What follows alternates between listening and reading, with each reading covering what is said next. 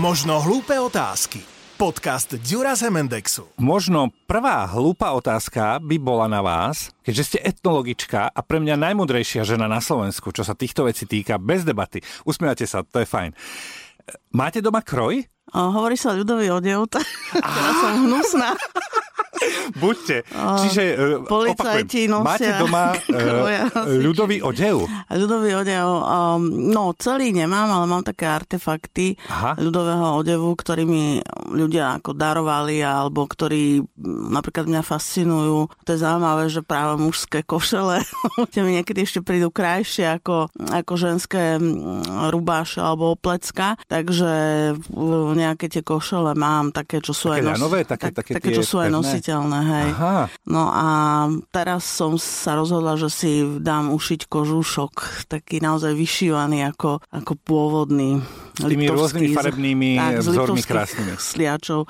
Aha. Takže aj keď teda treba povedať, že ja sa venujem skôr historickej etnológii, aby sme to uvedli na pravú mieru. Práve ten ľudový odev je taký pomerne náročný, tak e, tomu sa zase až tak veľmi ja nevenujeme. Nie som taký, máme skutočne na Slovensku veľkých znalcov ľudového odevu, ale ja k ním teda nepatrím. O tom ani nechcem hovoriť, len, len mi napadlo, že kroj už budem vedieť, že je ľudový odev.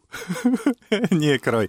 Na rôznych miestach Slovenska ste v minulosti robili výskum. A ja vôbec neviem si predstaviť, ako robí etnologička výskum. To znamená, poviete si, tam tá téma by ma zaujala, prídem na miesto činu a teraz e, idete do archívov, idete tam a tam do knižníc, hľadáte alebo pýtate sa ľudí, tak vyzerá výskum a trvá vám to, dáme tomu pol roka a potom niečo vydáte? Áno, je to v zásade presne tak, ako hovoríte. Človek e, samozrejme na to, aby robil výskum, ideálne sú také dlhodobé stacionárne výskumy.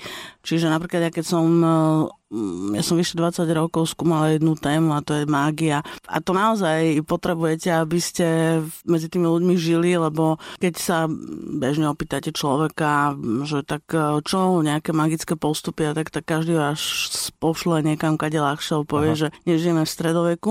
Je proste úplne ideálny stav taký, keď v podstate tá spoločnosť e, nevníma toho výskumníka ako nejaký rušivý element, ale keď v podstate medzi nich západne. Takže e, to, to sú v podstate výskumy povedzme tých antropológov, ktorí celé roky žili medzi nejakými indianskými kmeňmi a Jasné. podobne a teda dokázali tam urobiť kontinuitné výskumy. My si samozrejme taký luxus zase až nemôžeme dovoliť, ale ja sa teda snažím e, minimálne 2 až 3 týždne byť v teréne a potom zase opakované návratné výskumy. Tá téma je vždy daná. Ja som teda dlhé roky pôsobila e, na Filozofickej fakulte, kde to boli také grantové e, záležitosti, čiže človek získal grant a potom v podstate tá téma vyplývala z, z toho grantu. A dnes si teda, e, keďže pracujem už v inej sfére, tak e, v podstate si robím výskumy také, ktoré potrebujem práve ku knihe, na ktorej aktuálne pracujem. Čiže často je to práve tá kombinácia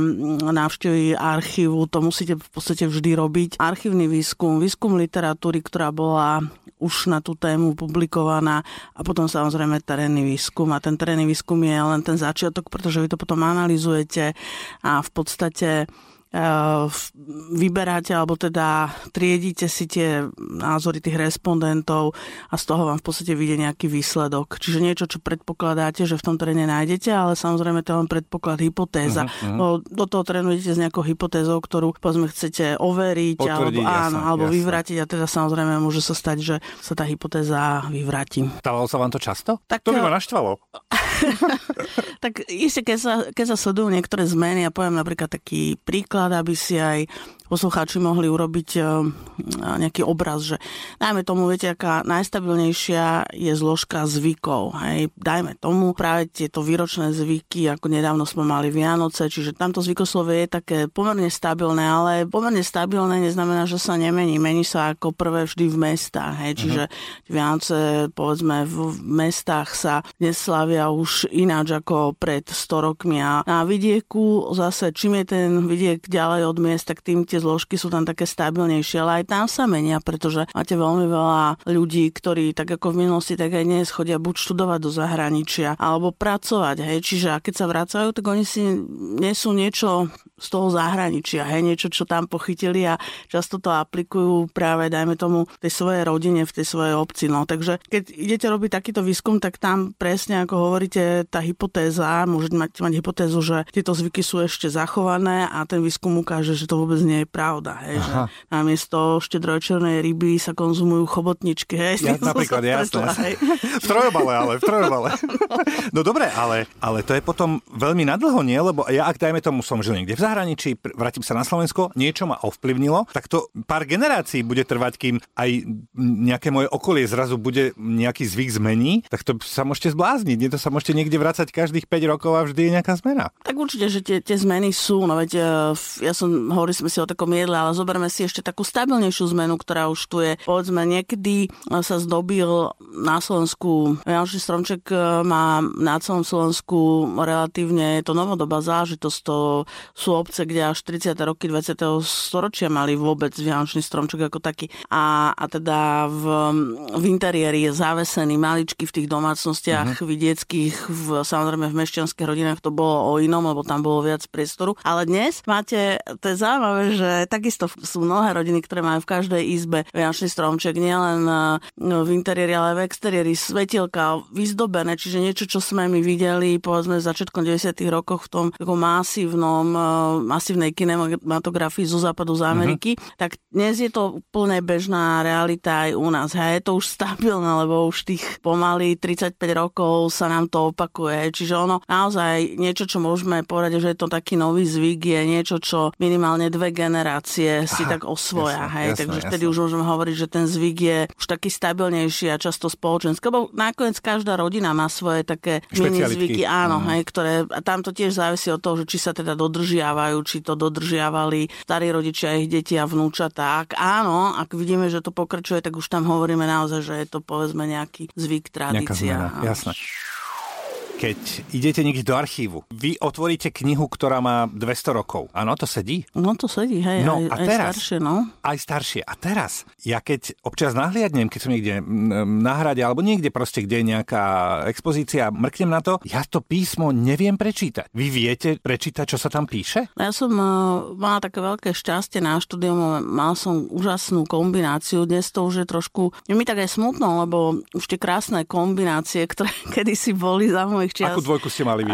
Ja som mala históriu práve s etnológiou, alebo teda v tom, čo sa to ešte volalo národopis a neskôr som si pribrala ešte religionistiku a muzeológiu, čiže celkom také akože širokospektrálne vzdelanie mm-hmm. a som za to veľmi vďačná, lebo prešli sme si v rámci teda, to bola vedecká, vedecký smer, takže sme si prešli tú povinnú latinčinu, nejaké antické jazyky, samozrejme stará Nemčina, trošku maďarčiny, hej, to bolo čo čo bolo povinné. Priznám sa, že s tou maďarčinou sme tak e, ťažšie bojovala, ale ako v zásade nehovorím, že že je to samozrejme plynulo, ale na to, aby si človek niečo prečítal za pomoci slovníka a tak ďalej, tak sa to dá. A treba zase povedať, že druhá vec je to, že také notoricky známe listiny v podstate už archivári preložili, takže tam už uh, viac menej si proste pozriete, ako je to preložené, už sa nemusíte trápiť. Isté, že je rozdiel napríklad, keď ja som sa venovala, povedzme, ako som spomínala, tej magii alebo bosorkám a tam teda naozaj sú potom lokálne kroniky, povedzme v Krúpine a tak ďalej. A alebo v zahraničí, v,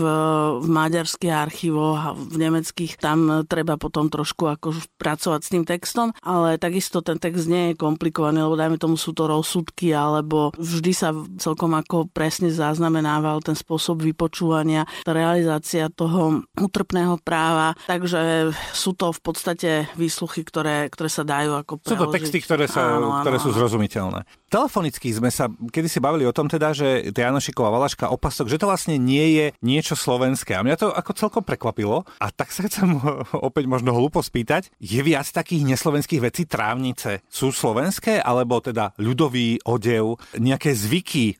Je teda niečo, čo je skutočne slovenské, že, že je to naše? Jasné, ja len veľmi, veľmi krátučko ešte, teda, aby sme tak nepobúrili národne citiacich poslucháčov tým, s tým Janušikom alebo teda s tou Válaškou. Ono je to tak, že v podstate sú to predmety, váška je vlastne sekera, ktorú teda si priniesie Valasi v rámci valaskej kolonizácie. To boli pastieri, ktoré mali špeciálne ovce nazývané Valaška. Tie ovce mali takú úžasne hustú srst, čiže nie, že by sme my dovtedy nepoznali ovce, samozrejme poznali sme, ale to boli tak, tak knížiny chovoviec. No oni v podstate prišli na pozvanie zemepánov, ktorí teda špekulovali, že ako využiť tie podhorské lúky, ktoré museli tí poddaní vykášať, ale bola to ťažká, manuálne veľmi ťažká práca, neprístupný terén. Keď prišli tieto, títo pastieri s tými ovečkami, tak problém bol vyriešený. No a samozrejme si zoberte, že obrovské stáda prišli muži pastieri Valasy a oni mali svoju kultúru, vásku kultúru, čiže pastiersku, hej. Čiže oni mali iný spôsob života ako ten remeselník, mešťan alebo rolník. Hej, proste boli to ľudia, ktorí na ďura jednoducho vyhnali tie ovce a v podstate až do Michala alebo do Demetera boli mimo tej, tej majoritnej spoločnosti, boli na tých salašoch, tam košarovali tie ovečky, čiže bol tam bača, ktorý bol šéf a teda nejakí tí honelníci, hej, čiže jeho pomocníci a mali psov psov, ktorí samozrejme to stádo ovečiek strážili hlavne pred divou zverou. Aha. A teraz tým, že ako som spomínal, oni boli na seba odkázaní, čiže potrebovali tú vášku ako sekeru na obranu predovšetkým pred divou zverou. A tým, že mali trošku čas tak tie voľné chvíle, keď teda aj keď sa dojilo, povedzme vždy večerné dojenie, podojiť nejakých 300 oviec, to, Dá zabrať. tak to jasné. A hneď sa samozrejme muselo spracovať to mlieko, čiže sa kľagal, sa sír sa robila. Tak, ale predsa len, keď mali voľnú chvíľu, tak si v podstate tie valašky zdobili, uh, zdobili si tie nádoby nazývané črpáky, hej, z dreva, ktoré oni vyrezávali. Čiže Tie mali... sú naše? No tak je to, je to ich, ale zase zoberme si to tak, že uh, ten pôvod teda nie je napríklad staroslo slovansky, ale je to už niečo, čo je zľudovené, čo je zdomácnené, pretože oni sa tu usadili, zatvárali tu manželstva, hej, a teda splynuli, hej. Čiže, naši, čiže to je presne ako keď sme sa bavili, viete, to je také, také témy, že, že ako spoznáme čistého Slováka, kto je to pravý Slovák a čistý Slovák. No my máme, ja to, ja to hovorím, že my to máme ako veľké obohatenie, lebo my sme tá stredná Európa, kde sa to všetko od sťahovania národov proste sa tu všetko miešalo, Jasné. miešalo, miešalo. Zoberme si, ja neviem, prišli tu Tatári, prišli tu Turci, hej, tí Turci tu boli takmer 150 rokov, čiže to je niekoľko generácií, hej, minimálne 4 generácie, čiže jasné, že sa to pomiešalo, boli tu Taliani, prišli tu Napoleonovi vojaci a tak ďalej a tak ďalej, čiže samozrejme, že pojem čistý Slovák je viac než hypotetický. A tým aj, hej, tým aj no. že čo je niečo naše čisto slovenské, asi blbosť. No tak však máme svoje, jasné, a my máme dokonca, tak sme, keď sme teda, ja, dobre, môžeme to rozobrať, tak povedzme tie trávnice ste zapýtali. Tá, mi napadli trávnice, hovorím si, trávnice, však, to je také slovenské. Je, samozrejme, to sú pracovné piesne a už ten úžasný, až taký poetický názov, oni sa spievali, od toho je odvodený ten názov, ako sa e, v podstate kosili lúky uh-huh. a mhm. tie ženy hrabali tú trávu, hej, čiže preto ideme na trávu, hej, ideme hrabať trávu. Bolo potrebné to urobiť, lebo tá tráva sa potom vysušila a to bolo seno, to bol ten pokrm pre ten dobytok na celú zimu, že neboli nejaké supermarkety pred, ani pred 100 rokmi, ešte pred 150, že idem kúpiť, lebo krávami buči, hej, proste jednoducho musí mať zásobu. No a samozrejme tí ľudia, to je na, na Slováko, je v podstate to, čo napríklad nás obdivujú aj iné národy, už len toť sused, susední Češi, že sme fakt takí spevaví, že tí naši predkovia, ale aj my dnes, že mávali obyčajne pri tej práci dobrú náladu a aby im to lepšie išlo od ruky, tak si pospevovali. No a trávnice sú piesne, ktoré sú také ťahavé oni fantasticky vyznievajú práve v tej voľnej prírode. Že, áno, kde, áno, keď je obrovský priestor tak, a to je nádhera. Ja som mal totiž to tetu, Žovku, ktorá chodila na choč, ona bola z Oravy a tam spievala. Prišla, vlastne vyšla na choč a tam jednoducho začala spievať a to, to si neviem predstaviť. Mňa by asi stislo za srdce, keby som počul nejakú ženu, ako takto krásne z takej výšky spieva a do dolín sa to rozlieha, to musí byť paráda. Áno, no a pre tých ľudí to bol normálny životný štýl, že aj ona možno tam išla raz za týždeň, že potrebovala proste tak. si sa vyspievať. Si. A, a ja som sa stretla s jedným respondentom, ktorý mi hovoril, že to boli dievčatá, ktoré boli z vidieka, tu študovali v Bratislave a sme sa bavili o tiež nejakom spevokole a tak oni hovoria, že preto my chodíme radi do kostola, že tam si môžeme do, od srdca zaspievať. Jasné. Vy ste teraz hovorili, že tí ľudia mali radosť pri niečom, keď robili. Fajn, ale ja keď si spomeniem na nejaké slovenské príslovia a porekadla, tak tam vidím tri veci. Chudoba, alkohol a peniaze. Tam veľa nejakej radosti nezachytávam, alebo sa mýlim. Ja si myslím, že o, nie je to až tak celkom pravda. Skôr tie príslovia a porekadla nám rozprávajú o tom, e, že ako sa vyhýbať, povedzme, napríklad tomu alkoholu. Ono isté, že ten alkohol, Aha, veď to bola metla... to mám pochopiť. Jasne. Áno, bola to metla a nebudeme si nahovárať, že nie, zoberme si štúra, celá tá generácia fandli ešte pred ním, ako oni doslova bojovali a v tejto súvislosti teda ma napadne taká komická situácia. Zakázal Urbán, ktorý pôsobil ako kňaz evangelicky na Mijave, on teda tiež bol taký bojovník proti alkoholu a tým svojim veriacim tak dohováral, že aby teda nepili a tak ďalej a teda im zakázal, že aby tie flašky, tie ženy pokryli, aby jednoducho aby sa pálenka nepila. No. no a raz tak ide večer a vidí, v každom dome bolo ešte nezastreté, hej, tak záclonky ešte neboli. Vidí, že celé rodiny, hej, sedia za stolom a niečo jedia, akoby chlípali, hej, z niečo z tohto sližice. A on tak vojde do jedného príbytku a pozerá a tam priňuchne a to bola pálenka. Hovorí, že čo robíte, že ste nám zakázali piť z flaše, tak jeme teda tú pálenku, aby sme dodržali, čo, čo sme slúbili. Takže áno, ono však isté, že ten alkohol bol, samozrejme, bola to pliaga, ale aj v tých mnohých prísloviach eh, sa vlastne hovorí to, alebo k čomu tá pálenka mm, vedie, hej, a takéto až ne, nekontrolované pitie, takže to si nebudeme námyšľať, že to tak nebolo, ale samozrejme boli ľudia, ktorí dokázali to udržať v určitej e, takej miere, no, že ono viete, boli napríklad e, svadby, krstiny, povedzme, po tej hodine takej večernej, tak patrilo napríklad aj k tomu, aby si dokonca napríklad aj krsná vypila, hej, keď mali malé krsniatko a potom sa začali spievať také tie erotické piesne, ktoré mali svoj význam, svoj čas, ktoré sa bežne hej. cez deň napríklad nespievali, hej, a takisto to bolo na svadbách, čiže ono, ten alkohol v určitej malej miere samozrejme samozrejme napomáhal trošku k tomu rozviazaniu jazyčku a teda aj to, že sa nám zachovali rôzne také erotické piesne, ale iste, že nie zadarmo teda ten štúr zakladal protialkoholické spolky a tá tradícia bola samozrejme Štefan Závodník, takisto to bol veľmi významný muž, ktorý teda takisto bojoval proti alkoholizmu a tak ďalej. No, tak, no dobre, ale vy keď hovoríte, že oni bojovali proti tomu alkoholu, ale predsa tí štúrovci, keď boli na tom devíne a nemali na tú útratu, tak asi nepili nepili v tej krčme čaj. No ale však jasné, že nie, veď e, zase o Šturovi sa teda hovorí, že on bol naozaj veľmi charizmatický a zrejme teda splňal ten ideál dobový krásy ako pre muža. A čo sa týka alkoholu, tak e, ako vieme z tých spomienok, najmä zo spomienok Janka Kalinčiaka, ktorý v podstate bol s ním až do tých posledných jeho chvíľ, jeho života, že nejaké to pivečko si dal, ale keď uh-huh. boli na tom devine, zoberme si tú situáciu, to boli v podstate ešte mladí chlapci, Jasné, ktorí mali...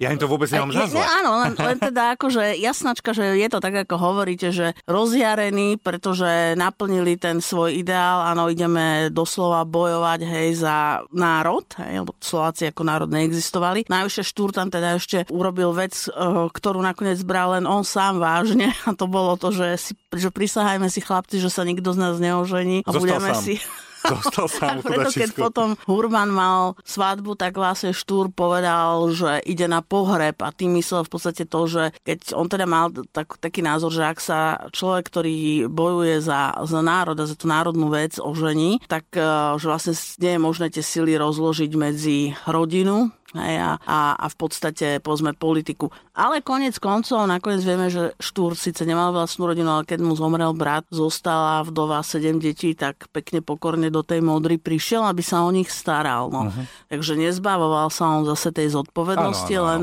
No, tak a to chcem ešte teda dokončiť, že na tom devine, teda keď prišli takí vysmednutí dole a, a natešení, tak tam tiež Kalinčák spomína, že to nebola štúrová záležitosť, ale tam jeden z nich proste proste objednal pečenú hus, hej, a ešte nejaké klobásky. A, no, k tomu si nedám no, čaj. No, a jasné, a nejaké to vínko a tak ďalej. No ale nejak nespočítali, že tých peňazí nemajú dostatok, tak potom utekal uh, zase Kalinčiak pešo si zoberme, no, že to, som, to som chcel. On išiel z Devína do, do, do Prešporku vlastne a, a on musel ešte... ísť hodiny. A to ešte nebolo všetko, pretože e, tam vlastne zistil, že nikto z nich nemal nejakú hotovosť. On ešte tam musel obchádzať ľudí, ktorí by mu požičali peniaze a aby sa vrátil naspäť. To no. je nádherná príhoda toto. Ale dobre, ale aby, aby sme boli úplne presní, tí, ktorí nevedia, lebo pre mňa to nebolo až tak ako známe, o nejakom výlete, výstupe na Devín som vedel. Čiže toto bol vlastne ten výstup na Devín, kde títo štúrovci mladí si povedali, že teda ideme za ten slovenský národ bojovať. Áno, presne tak. A potom Bol... išli šup do krčmy, to zajesť? Áno, tak tie dopadli hostince pod tým Devínom boli v podstate tak ako dnes, takže... e, sú ešte nejaké, nejaké takéto udalosti v našej histórii, ktoré na jednej strane sú, sú dôležité, ako ten výlet, ale na druhej strane je tam nejaký fórik, že to nemyslíte vážne, chlapi, nemáte prachy, no šup jeden do prešporka. No, no môžeme si povedať, tak ešte môžeme zostať pri tých štúrovcov. Vieme, že v tom roku 1848, čo v podstate bolo, bola taká občianská vojna, alebo to bolo... Prelomový rok. Áno, tak protiazburské povstanie a tak ďalej. Tak e, tam bol štúr a teda samozrejme aj Hurbán, oni boli pod policajným dozorom a pridali sa k tej Vindiš-Grecovej armáde, ale Hurbán, po ktorom išli v podstate žandári maďarskí, tak utekal aby ho vlastne nedostihli, lebo tak sa chcel dostať on potom k tým dobrovoľníkom, tak zvolil takú taktiku, že gazda, čo na Rebriniaku mal hnoj, tak v podstate on si lahol a zakryli ho tým hnojom a tak ho v podstate prepašovali, previezli, aby potom mohol e, prísť a spojiť sa v Namijave na Slovensko-Polskom, dneska sme povedali tom pohraničí, uh-huh. Slovensko-Polsko-Českom, kde vlastne e, išli už dobrovoľnícke aj Habsburská armáda, kde teda sa potom spojili a postupovali. Chvíľku výťazne to vyzeralo. No. Prečo takáto, takáto príhoda nie je v, v učebnici? Ja ako decko by som to hltal, ja by som ich obdivoval ako, ako boli by pre mňa ako vinetu. Tak máme takého, už, už, už, je, už nežije pán profesor Dvožák, ale pre mňa to takisto tieto, on bol, myslím si, že prelomový práve v tom, že dokázal, aj veľká škoda, že to robil tak popularizačne, ale si viete predstaviť, keby on písal uh, učebnice dejepisu. Keby to, to bolo skvelé. skvelé, áno, presne tak. Takže tak isté, že ono sa to všetko nevojde do tých osnov, tak, ale závisí to vždy od učiteľa, ako to pojme ten učiteľ. Ja keďže tiež učím sem tam na, na stredných školách, tak práve sa snažím vždy tam dať nejakú takú milú príhodu, čo tých ľudí trošku prebudí hej, z toho spánku, lebo nie každý má dejepis rád, ale keď sa to takto osvieži, tak je to fajn. A v tomto hovorím, bol plný král pán profesor Dôžak. Dajte mi ešte e, nejakú pikošku. Ako pikošku mi dáte? Tak napríklad, vedeli ste, že na Titaniku bolo šampanské, ktoré pochádzalo z Bratislavy. To som nevedel. Ale na druhej strane, my sme si kedysi s kolegom Ďurom vo vysielaní robili srandu, že za všetkým nájdeš Slováka, lebo že sme tvrdili, že kruhový objazd vymyslel Slovák a proste rôzne také hlúposti. Ale ona to zase až taká blbosť nie je. Tí Slováci sú všade pri takých tých dôležitých veciach. A to šampanské z Bratislavy to bolo aké? No, je taká krásna, ale to je teda legenda, ale ja ju poviem, lebo je to nesmierne romantické. Keď e, Napoleon, viem, že Napoleon teda tu uzavrel v Bratislave mier, ale teda jeho vojaci aj dobývali Bratislavu a obliehali a jeden z tých vojakov bol ranený a tak e, v podstate zostal tu v špitáli, kde ho ošetrovala krásna mladá dievčina z Prešporku, z Bratislavy a keď sa pozviechal, tak e, jednoducho sa do nej zalúbil. Vzali sa a on, keďže pochádzal z oblasti Šampaň, uh-huh tak v podstate poznal tú výrobu šumivého vína a teda uh, založil prvú firmu na výrobu šampanského. A to je legenda. To by bolo fajn, keby to bola pravda. On sa, teda tá legenda hovorí, že sa volal Hubert. Ale pravda je, tak, pravda je trošku prozaickejšia, ale tiež je zaujímavá. Uh, naozaj prvú továreň takú na výrobu v podstate šampanského. V tom čase to ešte nebol chránený názov. Vieme, že Dom Perignon je teda to, je vlastne mních, ktorý vymyslel tú metódu metódu hej, spracovania šampanského. A dneska by sme povedali, že je to vlastne bublinkový nápoj na báze šampanského, ale teda môžeme použiť ešte ten pojem šampanské, lebo v čase vzniku nášho šampanského slovenského... To, to nikto ne... neriešil. Tak, no a boli, boli to dvaja páni. Zaujímavé je, že jeden mal koloniál, čiže taký obchod so zmiešaným so tovarom no. a druhý bol lekár v Bratislavskej mestskej nemocnici a oni si založili firmu na výrobu práve tohto šampanského a tá prvá továreň stála na mieste dnešnej Slovenskej technickej univerzity. No a naozaj sa im začalo dariť, vyrábali skvelé víno. Už keď to mali rozbehnuté, tak pribrali tretieho spoločníka a ten sa volal Hubert. A to je v podstate to meno, ktoré na tom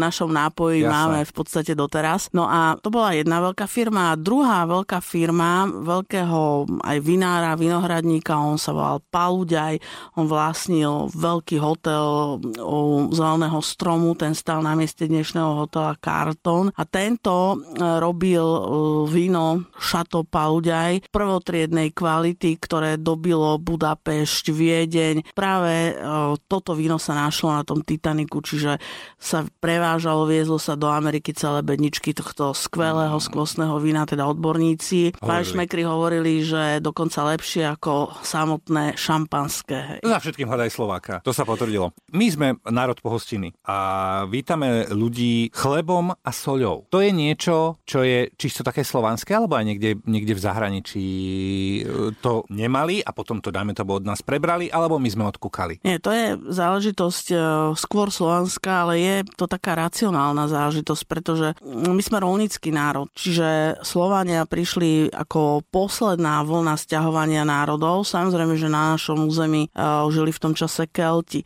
Aha. Kelti boli opäť skvelí rolníci, predovšetkým, ale aj skvelí remeselníci. Veď uh, tlačili si vlastné mince, si razili biateky, hej, to, to nemal hoci kto. Tak ako vyzeral ten biatek, vidíme krásne v nadrozmernej veľkosti pred Národnou bankou Slovenska. Tým, že oni prichádzali do kontaktu s Rímanmi, tak uh, treba povedať, že tie keltské opidá boli doslova luxusné, to boli vily, ako mali Rímania. Čiže si zoberme, že takáto veľmi vyspelá kultúra tu bola a keď prišli Slovania, my nemáme nejaké správy, že by Slovania boli agresívni a vybili. Viete, že tam došlo k splínutiu, to znamená, že sa zatvárali manželstva a Slovania, ktorí sami boli rolníci a ktorí v podstate sa dali na ten pochod, pretože v tej právlasti s veľkou pravdepodobnosťou žili v bažinách a napríklad to aj vieme na základe archeologických nálezov nálezov, že jedna z takých chorôb, ktorá bola veľmi častá, bola reuma, lebo teda sa celý rok brodili v tých áno, bačorinách, áno. takže a plné komárov a tak ďalej, takže celkom im to padlo vhod sa posunúť, tak ako sa posúvali vtedy rôzne národy a, a teda sa usídlili, hej, však bolo ich viacero kmeňov a ten náš stredoeurópsky sa teda usídlil e, na našom území Morava Česi. No a treba povedať, že tým, že narazili na tých Keltov, že tá symbióza naozaj tá spolupráca bola vynikajúca, čiže to, čo si oni doniesli, e, to rolníctvo, ten spôsob obrábania pôdy, tuto to bolo ešte vyspalejšie. Čiže zase bol to taký fajn posun a taká dobrá štartovacia čiara. Preto tam ten rozdiel medzi kočovníkom a rolníkom je základný, hej, že rolník je viazaný na tú pôdu, on jej venuje všetok čas, hej, stará sa o ňu, stará sa o to zrno, aby vzklíčil, aby priniesol to úrodu, hej, že zveraďuje. Kdežto ten kočovník má o, tie svoje stáda a on musí kočovať, lebo však tie stáda spásajú nejakú trávu. a všetky, všetok ich majetok si nesú so sebou, jurty, hej, a tak ďalej, kumy z mlieko, všetko to majú na sedlách. Čiže iný, úplne iný spôsob života. Nie sú, sú kočovníci, čiže oni nie sú pútaní na jedno miesto, nemajú vzťah k nejakej pôde a tak ďalej. Idú, idú hore dole. No, a ta, takže viete, že to sme si tak skrátke povedali, že kam siaha a prečo pre Slovanov, keď niekoho išli vítať, prečo chlieb, lebo chlieb sa dorábal, hej, to je práca ľudských rúk, bol základ Z ničoho stravy. až po chlieb Áno. to všetko urobil základ on sám. stravy. Jasné. A sol, to je krásne ako z tej rozprávky sol nad zlato, pretože ten chlebík samozrejme chutil oveľa lepšie, keď sa posolila, alebo akákoľvek potravina.